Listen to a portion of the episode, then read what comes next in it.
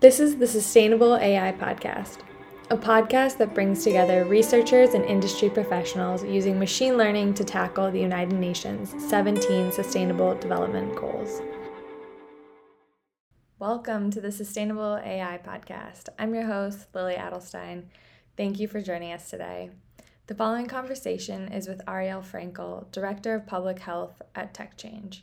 In this conversation, we talk about digital public health and her work with public health officials around the world to prepare for and leverage AI and other edge technologies to advance public health priorities. I learned a ton from Ariel in this conversation. Hope you pick up something new too. All right. Hello, Ariel. Thank you so much for joining me today. I'm excited to pick your brain on the topic of public health and um, learn more about how your work has come in contact with artificial intelligence. Uh, so, if you don't mind kicking things off by telling me a little bit about your role and what you're doing these days.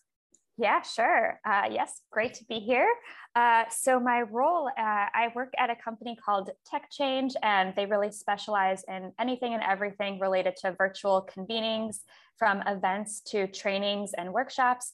And uh, I specifically lead uh, the public health department. So I'm the director of public health at TechChange. And so any sort of education activity, uh, capacity building for a variety of different audiences, community health workers to frontline healthcare workers to ministry officials, implementing organizations and donor organizations like USAID, UNICEF, and the World Health Organization will run capacity building programs for a variety of those folks. Um, and they can be anything from fully self-paced content, but of course, what's more popular and what tends to uh, create more impact are courses that are have some form of touch points with community interaction. So blended or synchronous trainings where you can also interact with people sort of live as you're learning. And i help lead the team that administers that um, at TechChange that's wonderful. And can you take a moment real quick and and explain the concept of capacity building and why that's the strategy you guys move with? Yeah of course. Uh, so i mean capacity building is probably just maybe the terminology that's often used in the public health space to describe trainings workshops or tools that you would use to help build the capacity or build the knowledge attitude skills necessary for executing a variety of different public health programs, initiatives, um, create new ways of thinking um, in that space, and then being able to uh, ideally apply it um, in your work. Uh, this is common in public health because as different experts in areas of public health um, want to share their knowledge and experience with others, but want those community members to be the ones to lead those efforts and not themselves. So oftentimes capacity building comes when you are trying to sort of spread uh, that knowledge, skills, and attitudes to people who could really benefit from that, and then ensuring that they have the tools and that they need to be able to lead those initiatives themselves. Uh, that's the goal. It's always really hard to do that with just one-off trainings.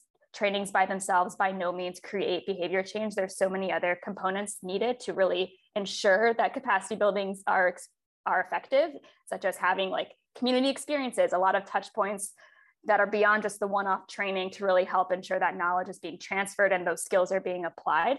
But ideally training is one step in the larger capacity building process to make sure communities have what they need to lead a variety of different public health programs and initiatives. Yeah that makes sense. Thank you for explaining that. And so I know that public health is a massive term and includes a lot of different things, but yes. can you give us kind of just a, a high level sense of you know what is public health and what what do you find to be really important about public health? Yeah lily you're right. Uh, it's a pretty large umbrella term. Um, i think at first it uh, upon like the most not generic definition but the most obvious one is that it's like the study it's it's it's the ability to sort of prevent disease illness injury at more of like a community level. So it's a bit more macro level focused not just on those micro interactions that you have like doctor to patient but on everything that's led you to that point so it's very patient centered and holistic and considers the social determinants of, of health, which is what people often speak to as of a, and that's why it can become such a huge umbrella because the factors that the social determinants that impact a person's health beyond just the biological or physical factors are pretty extensive. Um, and so that's where you get that massive umbrella of public health, where you can find a variety of different ways to affect communities, um, health. And when you expand that to well being, it really becomes a much broader space and field. Great. Thank you. I think you tackled the massive concept really well. I think that was awesome. Um, and so, can you talk about um, how has your work come into contact with artificial intelligence? Yeah, it's a little bit of a roundabout way. Um, so, specifically at TechChange, um, since we as, as I said, we run a lot of different kinds of trainings and programs for those in the public health space, or at least my department really focuses on that. And increasingly so, um, digital health has become just this ever present field in the public health space. It used to be very sort of siloed. Um, it's also like constantly emerging with new edge technology. So it's an always evolving field that's hard to really capture. First, maybe it was called just M health or mobile health, and then it just expanded to include a variety of different technologies and has now sort of had this newly sort of branded terminology of digital health and there are people who are specialists in digital health but increasingly so it's it's difficult to separate yourself as a public health professional from anything digital because technology has infiltrated every aspect so you might be an hiv specialist but it might still be just as important to understand some basic elements of digital health uh, so that's become a big need. And it, as a result, we've been leading a lot of trainings and programs in this space. And one of those trainings specifically has incorporated a module on these kind of edge technologies that are that have either been emerged and really prevalent in a lot of other areas but are increasingly becoming prevalent in a public health space and one of those technologies is ai or machine learning um, but the course in and of itself that I'm that I'm speaking to, where we describe AI machine learning, that's just really one sliver or one component of a much larger course on digital health uh, for ministry officials around the world. And what are some of the challenges that the course is set up to address um, in terms of the public health? And yeah, what are some of the challenges that you're seeing public health officials face when they're dealing with artificial intelligence and digital health? Yeah, that's a good question. So uh, maybe I can speak to first some of like the reason why this course was important in the first place, and then specifically how that ties back to that AI and machine learning piece. So part of the reason why this course was established is um, in part because uh, a variety of different nas- like national governments around the world have digital health tools uh, or systems, software applications, whatever you want to call it. And they often um, work in very fragmented or siloed spaces. So rather than exchanging data in a very effective manner, they're kind of operating on their own. Um, and it doesn't always provide those who are leading with the ability to review data at a scale that they need to. Um, it also creates a lot more challenges and problems with then responding to public health problems and crises because you can't really see the big picture of what's happening. Um, and then in the case of those working specifically in more of the low to middle income setting, um, countries that are that have a lot of specifically donor driven or uh, funded um, digital health interventions, there's also a challenge of ownership and how do you transfer this information over and sort of prevent the continued fragmentation of this space and create a more unified um, or interoperable space is what they're looking for. Interoperability being like that systematic exchange and communication of, of the data from these different digital health interventions and done in a way that is being supported by a really strong foundation that considers um, everything from the key stakeholders involved uh, to the actual technology and pieces behind it. So we say that interoperability is like 90% communication and coordination in the end, and then 10% technology. So that's a really chal- a big challenge for not just a lot of these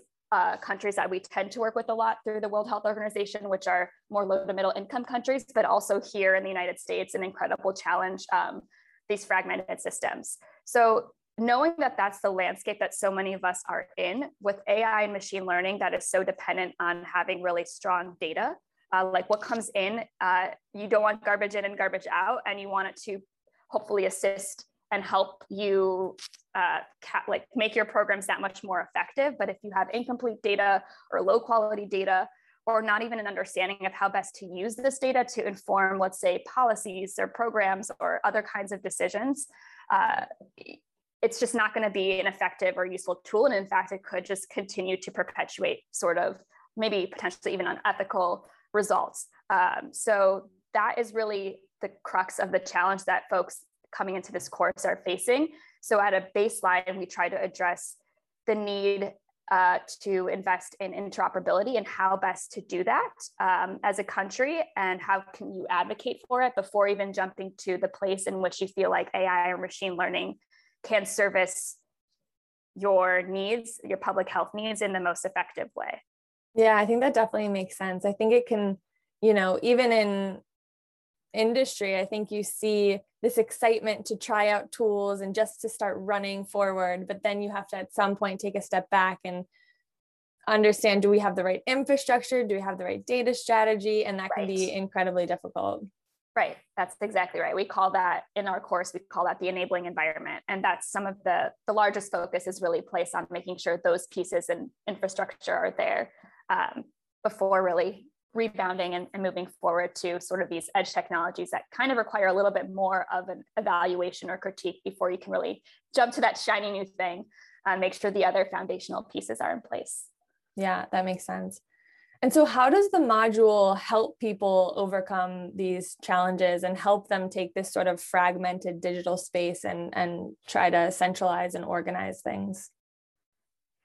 Yeah, so it's it's quite an intensive course. It's about I would say about 30 hours of training. Uh, so we meet several times a week uh, virtually with a variety of ministry officials from uh, different regions, usually facilitated through the World Health Organization. So I think having that community is also a big aspect. So you can learn from one another and not just from the course structure. But we really walk through the course in and of itself because it's so holistic. We don't just uh, go to that module on AI and machine learning without all the other context applied to it. So by the time they get to that module, which is the final module in the course, where we sort of have them explore the future of digital health and other edge technologies to consider. Uh, they're building towards that by first exploring a health system's perspective. What are digital health interventions and how do you really tie them to your health system challenges? How do you make sure they're really addressing pain points and you're not really starting with a solution first and then trying to figure out a problem it applies to, but really tracking the problem and making sure your solution is relevant to it. Um, and then even considering beyond digital, what are some other enabling environmental factors that you need to have there that are not necessarily just digital or just technological?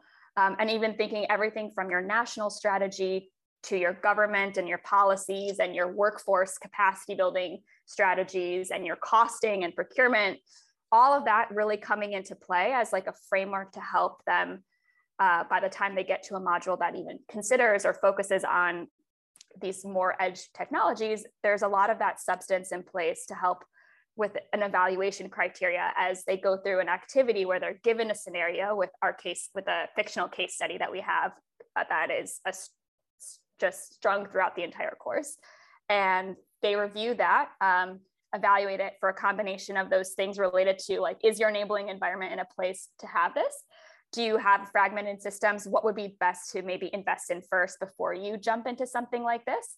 And then considering also some of those ethical uh, components, because with newer technologies, we don't always know all the potential consequences that can come out of something like that. So there are just there's a bit more thought that needs to be placed on ethics and equity and avoiding um, that kind of bias. So at that point in time in the course, there's a lot of that framework in place. So the it's just kind of amazing to see the nature of how the conversation and discussion really changes by that point in time. They just sound a lot more like experts in the room, just already knowing what questions to ask. Whereas before, if we would have started with something like that, I think it would be difficult for people to know how do I think bigger and broader and really tie in all these concepts related to data completeness and quality of data to uh, to analyzing whether this is the right move for us. Um, with that framework in mind. Um, yeah, so we can really see the confidence sort of change, and we've gotten some pretty impressive feedback from participants about how much more confident they feel advocating for a more interoperable approach to digital as a whole, uh, leaving the course. Yeah, it's it's so interesting because I think some elements might seem intuitive, but it's still so important to kind of refocus on them. Even this concept of like being guided by the problem. I think when you learn about a new technology and you see all the powers of it, you get so excited about like using potentially like the most complex version of it, but making sure that mm-hmm. you're much more guided by the problem because sometimes the simplest version of a technology can be used and have a powerful impact. Mm-hmm. Completely. And so you've mentioned ministers um, as the target of the course. Can you talk to us a little bit about like the profile? Because it doesn't sound like you're talking to technology experts. You're talking to more domain experts. That's a good question, actually. It is it is such a we we actually do get a, quite a range in a course. We get people who are also beginners of digital health, like never never had exposure to it. So they might be ministry, like they maybe they serve as in the Ministry of Finance, or maybe they specialize in HIV. Uh, to people who have interacted a lot with digital, but in a very specific like informatics way. So health and informatics, or epidemiologists, or um, you know more of like as they do research and collect data and things along those lines and have done that for many years. And then there are people who have been trying to enable this digital health strategy for so long and don't have a lot of those resources and the backings and the buy-in and are so excited to have something like this to help them continue to advocate for that in that way. And then there are people who are in the information and technology units of their uh, ministry. And they actually do have a great understanding of things like standards and interoperability, which are a lot of the technical pieces of our course that go into much more of like the architecture behind all of this digital infrastructure but um, may not have understanding of how this fits into a national strategy or how do policies interact with this or oh i guess it is really important to uh, you know potentially use a human-centered design in addition to more of a uh, business analytical approach to determining digital health programs and strategies. So I think the course actually appeals to a huge range of ministry officials with a variety of different experiences. And because there's just so much covered, it's such a breadth of the national planning process of digital that there's no way to be an expert in all these topics. It would actually be pretty difficult to imagine that somebody is like in charge of all of these initiatives in their country. So ideally, like not even everything is fully uh, applicable to every single member in the course, but it gives them such a good lens of the bigger picture that almost everyone can draw something from it. And I think those who have a lot more experience get exposure to new ideas and new things. And those who've never seen anything, maybe they have to come back again and again to get to feel like they really understand the full picture. But at a at the end of the course, really have so much more knowledge gain than they than like it, it's it's amazing to see where beginners kind of go after at the end of this course. And then, of course, there are ways that you can deep dive after this and take more specific courses that really focus on the technological tech tech point like tech portions or maybe somebody who's really interested in ai and machine learning can now go into a really deep dive version of that after having this as like a foundation um, before kicking off sort of more more applicable things related to what the work that they're doing in in their countries. Yeah that makes sense. I mean even just helping people dive into the unknown and see what the different avenues are there is so helpful because I think, especially with terms like artificial intelligence and machine learning, yeah. you can learn the definition. But yeah. when you sort of start walking down that path, then you see, oh, wait, there's so many different avenues here. Um, yeah. Yeah. So I think one of the hardest thing of this course, and even just like delivering it and getting to the point where it could be delivered, was just trying to get to a point where there was a an agreed upon shared terminology to describe a lot of these things because even the mm-hmm. terms have changed so much over the course of the years like how to describe these things has just is going as quickly as the field is going. So it's hard to keep pace but also to find the right terms to use for the participants in our course but also tell them what these terms might be called somewhere else. So if they go read this elsewhere they know that this is the same thing as this. So also leaving this classroom with um, a shared terminology and understanding of key concepts is one of the largest successes that we feel like we've had because the field in itself was very fragmented because people would be talking about different things or the same things but saying it in different ways. And it was hard to have a shared vision or conversation around anything related to digital if you just had different ways of talking about it Definitely. And especially when you're new to a space, sometimes when you miss a word in a conversation or the jargon is just slightly above your head, it can mean that you can't be included in a conversation that you could have so much insight into. Yeah. Yeah, that's a really good point. The jargon definitely can be a can be a challenge. So this definitely helps try to break some of those divides with people who like would otherwise run away from that topic as a ministry of finance or i just specialize in hiv and i just focus on that um, how and why should I know this vocabulary? So it definitely helps. Yeah, definitely. That makes sense. Um, and so I'd love to hear a little bit about some of the impact that you're hearing from the course. I I can't recall exactly how long you guys have been doing it for, um, but if you could talk a little bit about the impact that you've seen so far, that would be great. Yeah, so this specific course, which is called the Digital Health Planning National Systems course, was established with a combination of USAID, the World Health Organization, Path at Digital Square. So several different um, institutions have all invested in this. Gates Foundation has invested in this as well, just to get it to this point. So it has been out there for a while to be able to get it to a point where it feels sort of ref- a refined version of what it is today. It started in 2018 more as uh, work, like uh, I think it was like a two week sort of workshop conference. Um, in Lesotho and then Benin, so also in French, uh, to just get this material out there and bring ministry officials together. But people wanted something more bite sized, not just a place where they would go sort of conference style, but how can I take tools with me? Can we make this into more of a course? That's where TechChange really stepped in. And we were attempting to make it in collaboration with all these folks and subject matter experts from over, from all over the world. Um, and uh, a senior digital health advisor at USAID, Merrick Schaefer, worked with us in particular to really get it to this point.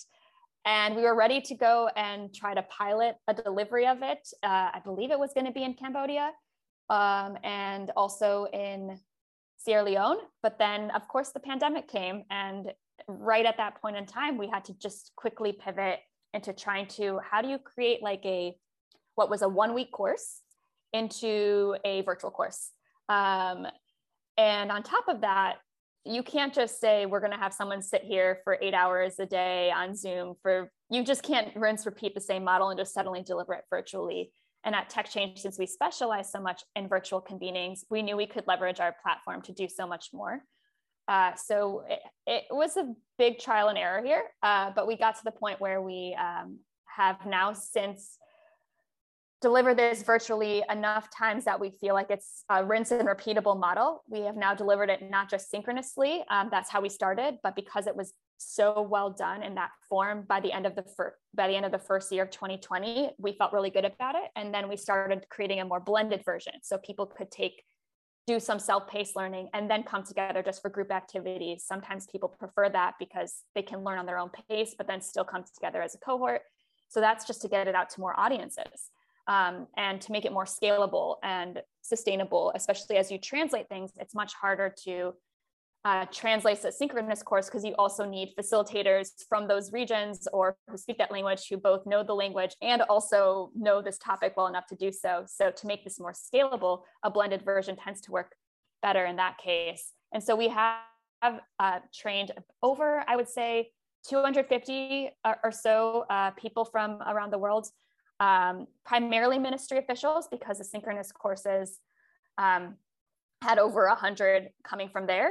Um, and, and then the blended course, um, which can take a lot larger of a cohort, had about 100 people as well. So, but in that course, we had a much more variety of folks participating in, in the course because it was open enrollment. So it was a variety of different digital health stakeholders, not just ministry officials, but also implementing organizations, donors, funders, et cetera and even some of those folks have sat in on the course trainings that were synchronous with ministry officials. And that's been a really interesting dynamic because they can hear and learn from ministry officials directly, and that helps bridge the gap sometimes between those two spaces of key stakeholders in the digital health space. So at this point, that's about how many people we've trained. And the impact has been pretty incredible. I mean, immediately following the course, there's always just a, huge rise in knowledge and attitudes that have shifted, knowledge gained in a variety of different digital health concepts.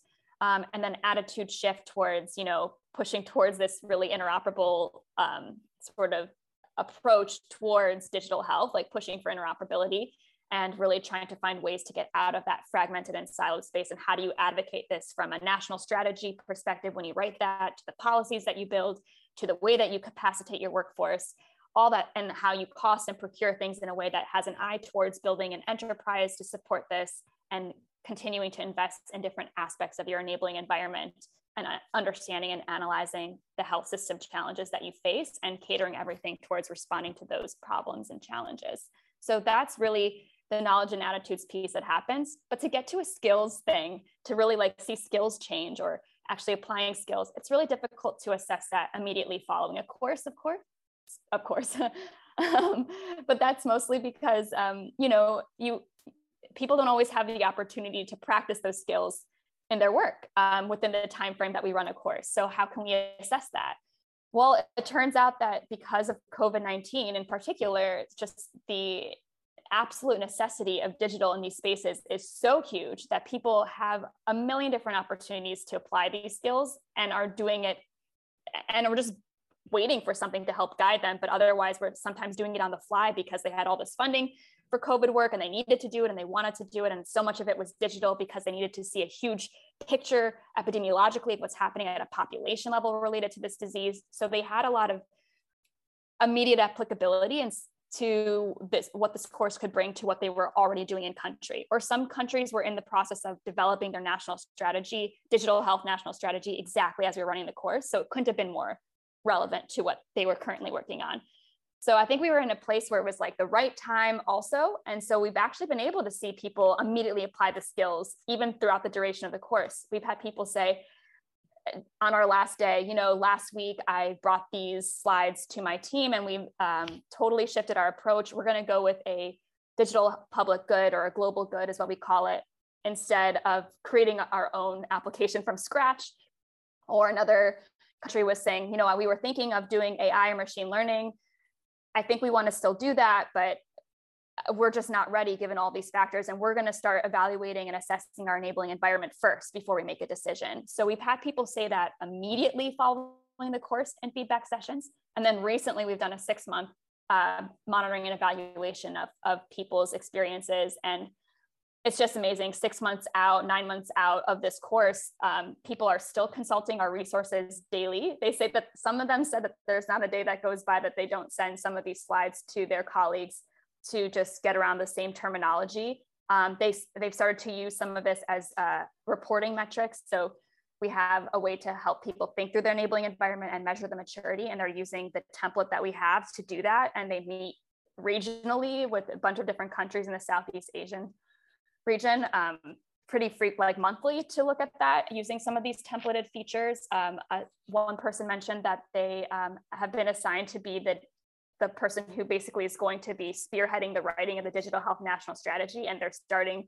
basing it on all the concepts that were taught throughout the course so that's things that change things at a national scale that frankly i don't think we were anticipating um, would happen out of a training or a course like this but it's turned out to be pretty pretty amazing to see the effects of what the course has and the m&e that we're working on will be done around the end of next month. And hopefully we'll have a better assessment with a combination of surveys and key informant interviews to capture some of these case study experiences that um, people are people are using and applying the information from the course to transform an entire approach to digital health towards one that's more about interoperability and and how to do that which is a lot of work and it's really hard but um, it's pretty impressive that they're making strides towards that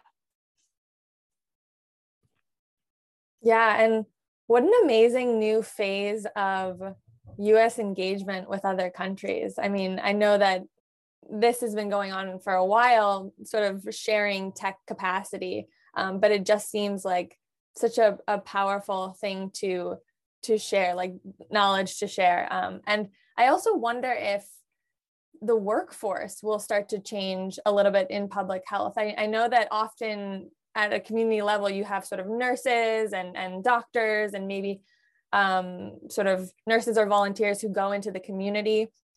Um, but you don't often think of like software engineers or data scientists or you know machine learning engineers or people like that as part of maybe a local community public health workforce. And i i wonder if that will change down the the the road with efforts like these. Yeah that's a good that's a good question. I know that um, a lot of these countries have already implemented or already have a lot of those folks more serving at a national level or sometimes at a district level but at the community level itself would be hugely valuable and of course it depends on a variety of different factors how they how they're able to invest and support the capacity of their teams but yeah i think community health workers often get burdened with a lot of the um, the work on that level to collect the data that's necessary and needed for all these systems to work on the on the on the bigger on the bigger scales. Uh, so it would be interesting to, to see how this sort of um, filters down from the leadership level, which we're really training and working with leadership and maybe like higher level managers and implementers to uh, people who are more frontline um, health workers on the ground. All right. Well, I have one more question for you. Uh, yeah, sure. What do you see or hope for the future of this course and the effort behind this course? Let's see. I, I would love to be able to continue to, I mean, something that we do from the start is the course was never built in isolation and it was never built with like we know best and here's the way to do it it was always built in collaboration with all these folks constantly working on these issues from a variety of different countries and perspectives and based on a bunch of different guidelines and documentation already in existence from the World Health Organization. So I think I'm pretty proud of the way that it was developed with such collaborative efforts and at every stage of the process, constantly iterating and reiterating the approach based on every round of, of, of delivery of this course on the participant feedback, anything that they had to say, trying to be responsive as much as possible to that and making it best for their use case. I guess where I'd like this to go is to the point where um, we can hear more of sort of this whole shift in the way that people are talking about digital health. Um, I think we're already starting to see the ripple effects of this course um, in just what I was saying to you before about the M&E that we were doing for the last the last year's uh, course participants who graduated from from this.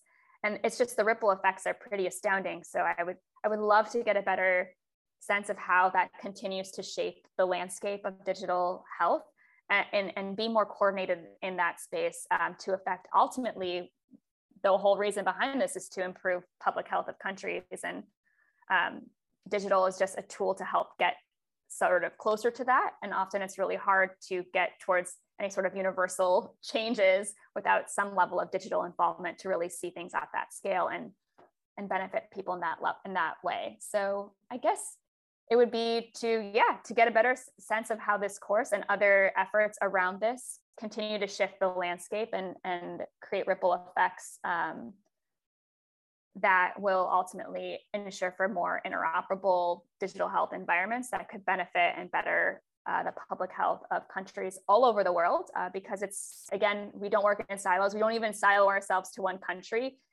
I mean it's very global so these digital tools could when I speak about interoperability and collaboration and coordination, that's really like a global effort. It's not just even just a singular country working on this by themselves. So that's the ultimate goal, really, is to get to that point. And there's more collaboration, coordination globally around digital health and public health more broadly.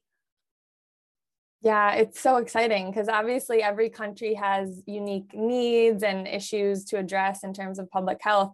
But at the same time, public health is also such a global thing. I mean, you see Ebola start in one country, it moves to another mm-hmm. country. And so being able to quickly move information to be able to address issues is just so cool and so exciting. And I feel like there's so much potential there. Yeah, yeah and i think just as as technology becomes even more considered like edge or new or exciting or innovative this course is still just going to be just as relevant or the concepts in it maybe not this course specifically but the concepts that are being taught here are so elemental to all of that as a foundation. Uh, so it's just going to become all the more important um, as we continue to evolve and grow. So i can't imagine there'll be a time where some of these concepts won't be important because of just the nature of the in- incredible necessity of collaboration and coordination at community levels to make so much of public health work Definitely, definitely. And I think with such a a wealth of knowledge online, having the tools to know how to approach new information and new technology, not get sucked up in the hype and not go down a road just because everybody's making it sound good um, and making sort of like critical decisions for your um, your constituency is so important. Mm-hmm.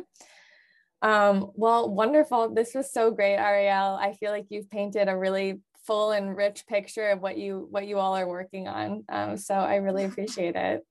Yeah, of course. Thank you for having me today. And I just want to be clear that this is absolutely a team effort uh, course and everything, and also how it got to this point, and all the participants that we work with consistently from around the world have really made it what it is. And so it wouldn't be wouldn't be what it is now without without all of that and how much we're learning constantly day to day from everyone.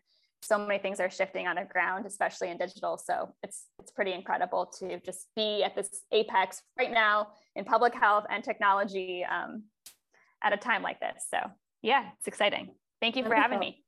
Thanks